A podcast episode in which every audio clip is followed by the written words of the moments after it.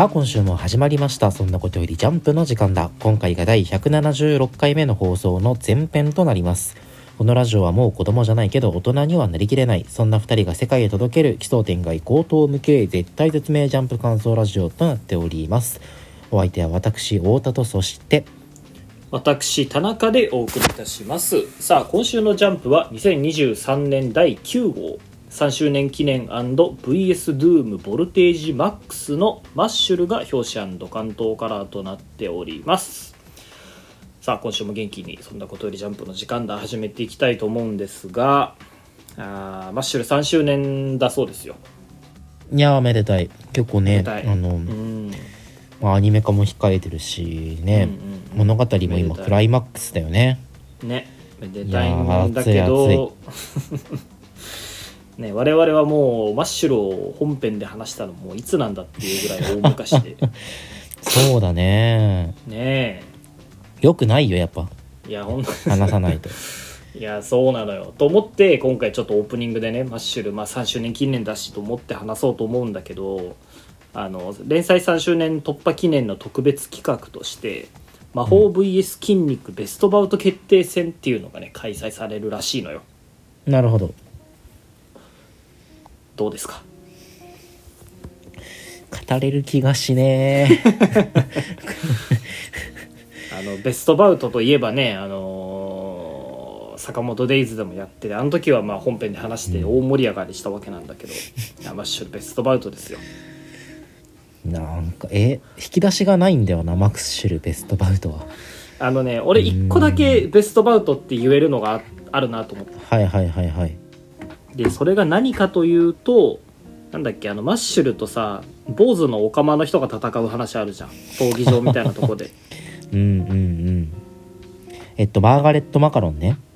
ああそう、ま、マーガレットか。あこれこれ左一番下の列からにこめにあるだいごじゅうななわマッシュ ブイエス マーガレットってやつ。はいはいはいはい。俺がマッシュルの面白さに気づいたのって本当にここなのよ。うん確かね、うん、だいぶ遅いけど、なんかそれでそのあ違うないやなんかなんだっけ岩盤みたいなのを砕いてで完全に迫ってくるその瓦礫がぼかされてる表現を見ておすごいなって思った記憶はあるんだけど、それマッシュ ブイエス マーガレットじゃなかったっけ。もっと序盤かなんかそのマーガレット戦でも確か使われてたのよね。でそれ絵がすごいかっこよくて印象的だったんだけど、いやでも俺もマーガレットだなっていうのも、そのキャラクターとして一番魅力的なのが今までのマッシュルの中でやっぱマーガレットでさ。そうだね。あのね強そうなオカマが本当に強いってこんなにも痛快なんだと思って、うんうんうんうん、ネタキャラで終わらないかっこよさがあったよね。そうだよね。またあのねえっと、顔に線がたく何本も線が入ってる方が強いみたいな設定あるじゃない。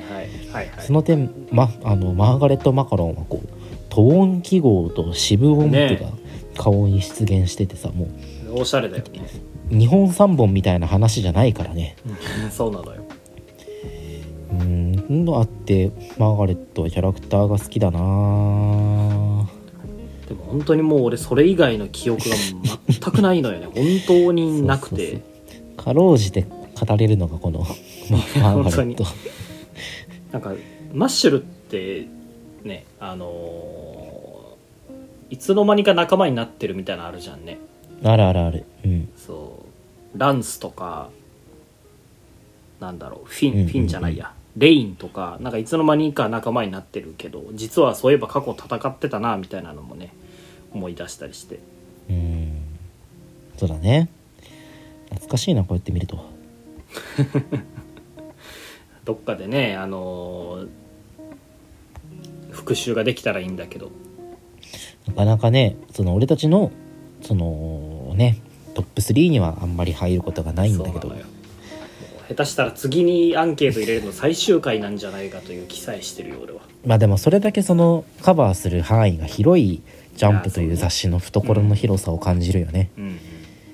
バトルの数も多いしねこう見ると。多いねうんうんね。最初全然ギャグ漫画じゃんとか思ってたけどこう見るとやっぱちゃんとまっとうにバトル漫画してるんだなっていうのは思うよね。うんありますね。はい、さあというわけで今週アンケートの発表に参りましょう。それでは私太田から、えー、いちい一ノ瀬家の題材、にい僕とロボコ、そしてさんいはアンデッド・アンラックとなっております。はい、私田中は今週のいちいは同じく一ノ瀬家の大罪、そしてにいウィッチウォッチ、さんいアンデッド・アンラックとなっております。この前半パートでは一ノ瀬家の大罪、そして僕とロボコの感想についてお話ししていこうと思います。それではいち作品目参りましょう。泰山ご、泰山ごじゃないか。一ノ瀬家の大罪だいじゅうわ、かけるの消失ね。いや一ノ瀬家の大罪ですよ。一ノ瀬かけるの消失ね劇場版から雪降ってんだよね雪降ってるね。そうそう、いや一ノ瀬家の大罪ですよ。はなんかこう、まあ、今週の話をする前にさ、うんうん、一ノ瀬家の大罪入れるの実は結構久しぶりで、そうね、多分さんわぐらいからここまで全然入れてなかったのよ確か、うん、かなっていうのも正直一ノ瀬家の大罪俺ここまでクソおもんないなと思ってて、はいはいはいはい、まあ、だいいちわのあの完璧な引きからあのにわね、学校にわは行ってないかな、さんわぐらいから学校に行き出して残飯投げつけられて衝撃ってやってて、やっぱ泰山ご先生らしい作風だなと最初はこそ読んでたんだけど、なんかそっからの話ずっとぬるいなっていう気持ちがどうしてもあってさ。ぬるいぬるい、なんかどっちにも振り切れてないというか、ハートボーなんかなんていうのかな、その衝撃展開、なんか主人公がひどい目に遭わされるのもだいぶ抑えてるし、そのせいでその後のハートウォーミングな部分もなんかいまいち乗り切れないしっていう感じで、ね、うん、いや正直一ノ瀬家の大罪はもう半ば見限ってたところではあったのよ、うんうんうんうん、と思ったらじゅうわにして一気にまたアクセルをベタ踏みしてきたっていうところで今週入れちゃったね俺は。なんかひゃくはちじゅうどこう読み味が変わった感あるよね。うん、ある。うーん、いや全然俺でもその心構えはできてなくて、うんうん、まあ、先週までね、その何だったっけ、翼くんか、翼主人公の翼くんとあと妹のね、えー、こうもしおりちゃんか、問題解決、問題発見とその解決に努めて、うん、ほんで今回の家族旅行に関してもすごくその家族の絆が深まるイベントだと思ってたのよ、うん、そんな感じの扉絵してたしさ、してたしてた一緒に行けるかなっていう、そのね、家族で目的地に一緒にたどり着けるかな、こうなんか家族で一つの思い出作れるかなみたいなニュアンスの煽りだと思ったら、うん、ねえ、なんととんだ勘違いねえ。このねえ家族の団らんといいますか、あの思い出作るために、ね、ワクワクしながら車に乗って会話してるページから一転してね、うん、こう夜道を走る、えー、車とこう様子がおかしいお父さん、うん、こうやっぱガラッとね前半後半で雰囲気が変わって、ね、これはビビったね、やられたと思ったね。なんか飲み物を急に飲ます時点でちょっと怪しさはなかった、うん、まあまあまあまあ な, なんかこうなんか、まあ、睡眠薬的なのはあるんだろうなと思ってはいて読んでたんだけど、うん、いやね、そこから外が暗くなって、これそのなんていうのかな、外が暗くなって画面がこう一気にこう明るさが減ったことによってこんなに不穏になるのかと思ったんだけど、そうね、そこで語られるのがお父さんからのこうね、懺悔というか、懺悔ではないな、なんかこのままじゃダメだよってことが語られるんだけど、これがちょっと怖いよね。そう、何もわからない中で、そのなんで中島くんに自分のこと何も聞かなかった、しおりちゃんのアプリも何も調べなかった、うん、リビングや家族におけるヒントに、えー、なんでそれを知ろうとしなかったんだってこうね、問い詰めるような口調でお藤さんが語り出すんだけど、何も分かんないんだよね、これだけ見ても。何も分かんないね、何を言ってるんだって、うん、ただなんか責められてて、お父さんも追い詰められてることだけは伝わってきて、うん、一体何が始まるんだというところで、まあ衝撃ですよ、衝撃。ごめんごめんどうかてんてんてん、翼くん、目を覚ました翼くん、周りには同じく翼くん同様、あのまたね病院牛に身を包んだ家族が集まっていてね、だいいちわ の,、うん、あの再放送ですよここ、うん、再び家族全員記憶喪失になって、あの同じ病院同じ病院かなあのにみんな入院してますと。ただただ一人お父さん一ノ瀬かけるだけは別人が、うん、別人になってこう入れ替わってるんだよね。はじめまして一ノ瀬かけるです、そうだ、ね、あのこれからよろしくって言ってくるんだけど、それはついさっきまで車を運転してた一ノ瀬かけるとは全くの別人で、笑顔こそ叩いているもののすごく不気味に映るんだよね、うん、これはね何もわからんね、わからん、何もわからん何もわからんよ、何もわからんけど翌週への期待感だけが募るっていう。なんかでもそのタコピー感というか、こう物語がちょっと進んだところで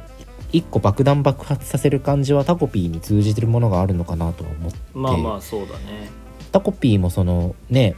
最初虐待漫画だと思って読んでたんだけど、うん、途中でそのタコピーが最悪を避けるためにループを繰り返してるみたいな話になって、うんうんうん、そこでまた一段と人気が爆発したみたいなところあるじゃん、うん、よりサスペンスの色も強くなってね。そうだね。今回がそのねタコピーのそれと同様の構成になってる回なのかなと思って、まあだから泰山先生からしたらお箱の展開なんじゃないこれって、うん、展開自体はね、うーん、何も分かんないんだけど、お父さんは何者なのかな、そのだいいちわから出てた方のお父さんは。うんうんうん。なんかみみ読む感じあれだよね、その翼くんというか、まあ一家にとって何かを振り返ってほしそうな感じはあるよね。そうそうなのよ。ね。ってことはもともとだいいちわから出てたお父さんももともと別に一ノ瀬家じゃないのかなとは思うし。うーん、外部の人間ってこと？お父さんだけが。そうそうそうそう。外部の人間で、ね、うん、あのなんなら別にだいいちわのあの時点ですでにいっかいめじゃないというかね、何回かループ繰り返した後のあれなのかもしれないし、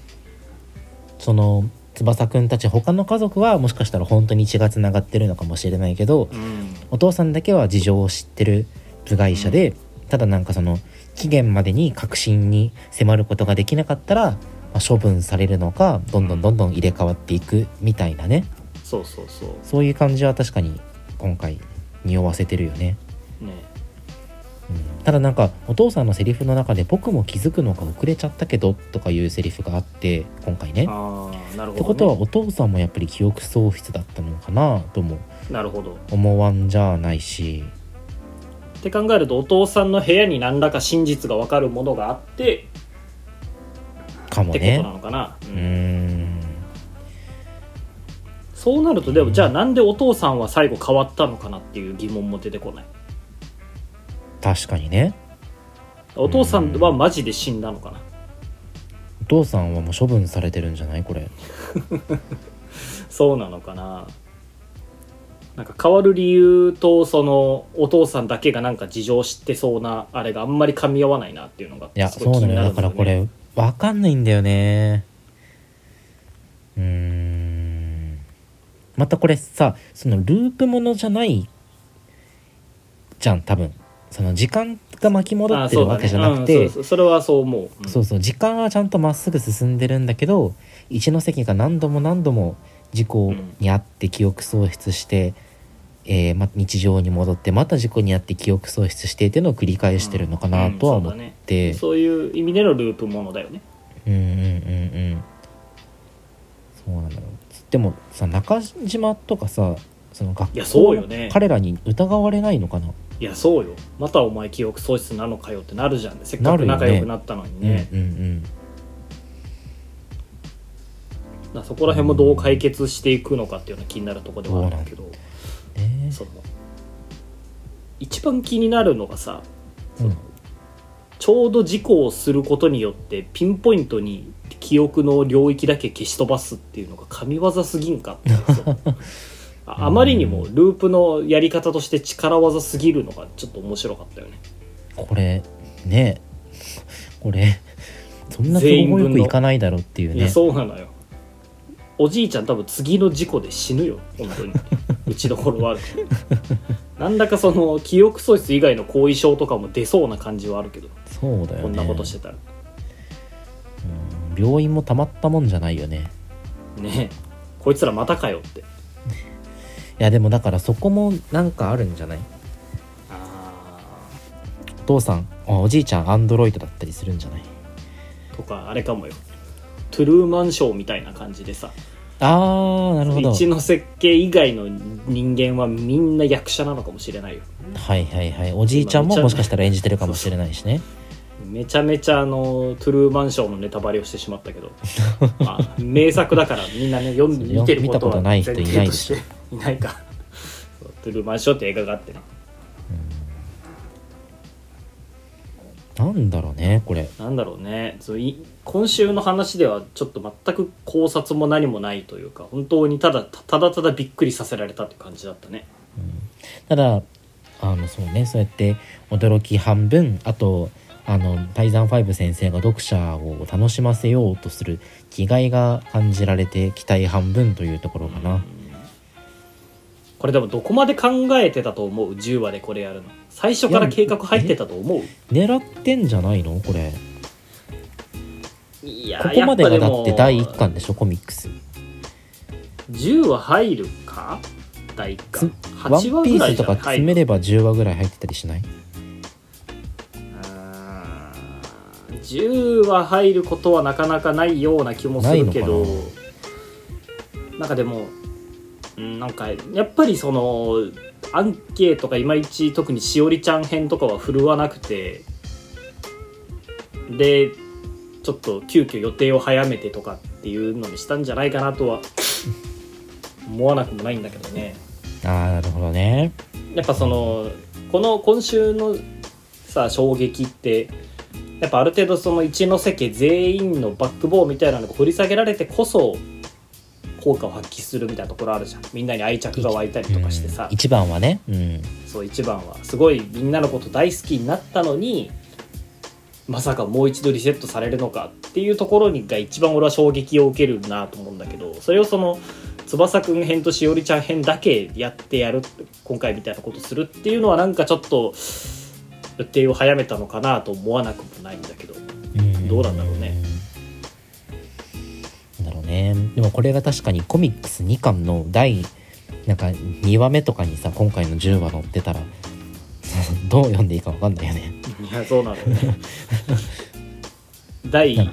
かん読んでさ、しおりちゃんが結局パパ活大したことなかったんだってホッとして数ヶ月待ってにかん開いたら一番最初に事故起きるってそんなあるかいって思いそうだけどなんならそのいっかんの最後読んでおもんなって言って投げる人も一定いそうだし確かに確かにそうだね、うんうん、どうなんだろうね。いやービビったね。タイムリミットがきゅうわだったら面白くない？その今後ああなるほど、そのメタ的にね、うん、そうそうきゅうわの中でどうにかしないと必ずじゅうわめでリセットされるっていう、そう面白いねねっていう仕組みがどっかで明かされるとさ、明かされるなり読者が気づくなりするとこう読む中でも大丈夫か大丈夫かっていう気にはなるかもしれないよね。なるほど。もうあのね、デッドラインが読者にも見える形で提示されてるとね。そうそうそう。じゃあ少なくともこれから先きゅうわはまたちんたらおじいちゃんとかおばあちゃんの掘り下げできるんだっていうことだね掘り下げできるし、しおりでもしおりちゃんの掘り下げもまた初めからしないといけないから苦痛だなそこだからじゅういちわは多分バケツをあのねあれされてひっくり返らされてでその後しおりちゃんをにわぐらいで最速ですくってさつきおじいちゃんおばあちゃんってまたタイムリミットですって言われる。それを繰り返すのかもしれない。でもほらえっと結構さその一ノ関の滞在は、うん、翼くんにしろしおりちゃんにしろ抱えてる問題がさ現実の社会問題と、うん、あのかなり、えー、リンクしてる部分があるじゃない。翼くんだったらいじめ、はい、しおりちゃんだったらパパ活、そうね、うん、これおじいちゃんおばあちゃんお母さんなんだと思う？おじいちゃんはなんだろう免許返納しないとかあーね高齢ドライバーね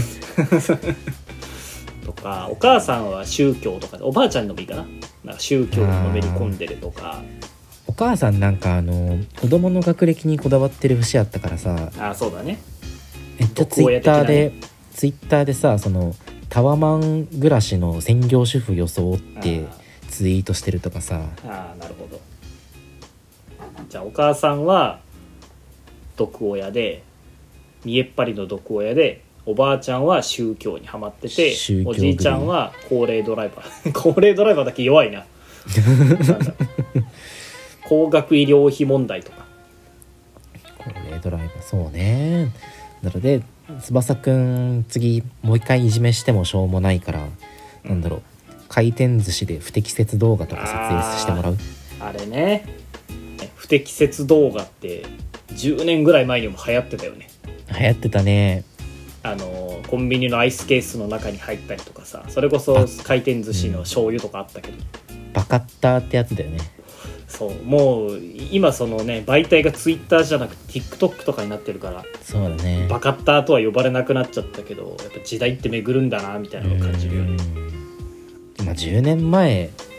知らないよねそらじゅうねんまえ今の子供たちはじゅうねんまえそれが流行ったことをそうそれこそそのアイスケースに入るやつがあれにせんじゅうさんねんらしいからえドンピシャじゅうねんまえじゃんネットに個人情報は出さないっていうのはねまずみんな気をつけてほしいよねそうねで我々もついついループしないように、いや本当にそう、えー、常日頃気をつけて生きていかねばならないねあいいんじゃないあのそんなふざけたことしてたらループするよっていう脅し今の子供たちどうですかハンニバルが来るよみたいなそうそうそう晩飯食べながらお父さんに、ね、ちゃんと勉強しないと車で福井県に行ってループするぞと脅される家庭いや闇が深い闇が深いよというわけでねもろもろ皆さん気をつけていただければなと思いますはい思います、はい全然一ノ瀬家の滞在に関係ない話で最後締めちゃったけど次の話いきましょうかフォーカスできてないねよし行こう切り替えよう今度はファミマとコラボテンションが上がるいちわでした。僕とロボコ第ひゃくにじゅうにわファミマとロボコ、はい、というわけで僕とロボコです、うん、あのー、ね何かと思って今週の話これ読んでなな何を読ませられてるんだってなったよね。なんか分からんけどそのファミマとかその伊藤忠商事とかの何らかの権利が侵害されてるんじゃないか心配になってさそうそうそう分かる分かるなんか商標権とか分かんないけどな何かしらのその何かしらの何かがね知的財産が侵害されてる気がしたんだけどでもまあ今回はこれあの公式とのコラボっていうことでね最後まで読むと分かるよね。そうそう僕とロボコの僕とロボコ×ファミリーマートのコラボっていうことであの今回ねファミチキが、ねまあ、そのフォーカスされてる回なんだけど、うんうん、まあ、あの反則漫画として優秀なんですよ。いや優秀優秀だけど今週の内容をトータルで見てやっぱ結局何とは思うからあのよくこれをファミマ様は許したなという気持ちにはちょっとなるよ報告としていやいやいや別にそんなファミマを足ざまに描いてるとかじゃないけど結局何の話とはなるじゃん。読めば読むほどファミチキが食べたくなる回じゃないのこれあファミチキを食べたくなるのは分からんでもないけどなんかねファミファミマとのコラボでファミチキ先輩を出す手腕はやっぱすごすぎるなと思う。まずそのあなんだろう選択肢としてないからねあの、うん、そうなの普通の漫画はその技選択肢の中にファミチキ先輩登場っていうタクがないからね。そうそうないのよ。うん、いやすごい剛腕だね。またなんかそんなそのねあのなんだろうまあ飛び道具に頼りつつも結局そのロボコの読み味はそのままっていうのが、うんうんまあ、今週特にあのえ目立つ点でさ、うん、なんだろう労働の厳しさとか、うん、働く人への感謝とか全てが詰まってない、はい、そうだねあの俺はねコンビニでバイトしてたから分かるんだけど、うん、あそうだよねもう本当本当に大変なのよ。もうロボコのパニックが ね, ね全部俺手に取るように分かるの。実体験としてこう自分の列だけお客さん並んでたりなんか、うん、なんだろうクイックペイでとか アイディー でとかさ、うんはいはいはい、この支払いでとか言われるともうマジ混乱するんだよね。なるほどなるほど。ファ、あのー、ファミチキあげたりとかね。あげたりとかね。とかねあれコーヒーもあるしさ。はいはいはい、またなんかあのレンチンお弁当のレンチンあれがダメ。うんうんダメとかあんの？ダメダメなのよ。あのなんだろうマヨネーズとかがさペタってついてるタイプの弁当があるんだけど、うん、あれはマヨネーズを弁当から剥がしてそうだねチンしないと爆発すんのよ。そうだねめちゃくちゃ落とし穴じゃない？いやそうだけどえそれで失敗したことあるの？あ爆発させたことあるよ。あそうなんだ。そうなった時ってどうすんの？うん、え店長がささっと拭いてなんかこう新しいのと交換してあやっぱそうなんだうんへえファミマでバイトしてたんだっけこれはミニストップだねああでローソンでもバイトしたよあそうだっけうんへえいやミニストップはあのソフトクリーム出したりとかパ、ね、フェ出したりとかもあるしおにぎり作ったりもあるからミニストップ、ね、食い物が多いもんねそうそうそうそうで駅横結構都会都会というか街中の駅横なのもあって、うん、まあ忙しかったんよな。やっぱ一番何が大変だった？やっぱそのミニストップとかねご飯が多いご飯っていうかそのレジで買う食べ物が多いからさ、うんうんうん、あれの準備はやっぱ大変なの。うん、あまあそうねあのオーダー入ったらねレジやめて作ら作らなきゃいけないからね。はいはいはい。ホットスナックだったらまだチンするだけでいいんだけど。あのうん、ミニストップは裏に下がってパフェ作ったりとかもあるからハロハロねそうそうそんなんすごい大変でやっぱ下手なのよ最初ソフトクリーム巻くのって、まあ、そうそうとかねあんな技術いるもんねそうしかもマニュアルにはソフトクリームの巻きがなんか一巻き半一巻き半で提供することってなってるんだけど、うん、一巻き半で出すともう本当になんかうんちのなり損ないみたいなソフトクリームしかできなくて俺はよくよく店長とか観察してたらみんな全然ごろく巻きしてんのよ。ああそうなんだ。なんかもう俺そこでなんだろう社会のマニュアルというのを信じれなくなってしまってその決められてることをやってるだけじゃ仕事としては不適格だということね。そうなのよやっぱお客様のニーズを的確に捉えて、うん、そこにコミットしていかないといけないということを知ったのもコンビニバイトだった。コンビニバイトなんか客層もあんま良くないっていうよね。やっぱそう、良くないね。客層が良くないというかなんかいろんな人が来るからそう、そうよね。あの帰る時にありがとうございますって言ってくれる人もいればなんかイヤホンつけたまま何も返事してくれん割にクレームだけつけるやつがいるとかね。あのレシートって渡さなきゃいけないんだけど あ, あ, あのレシート渡すと切れる客やっぱいるからね行って、えー、なんだろうねいやいやまあそうなのよ。そうだね、だから俺ファミチキ先輩のこととても他人だと思えなくてさ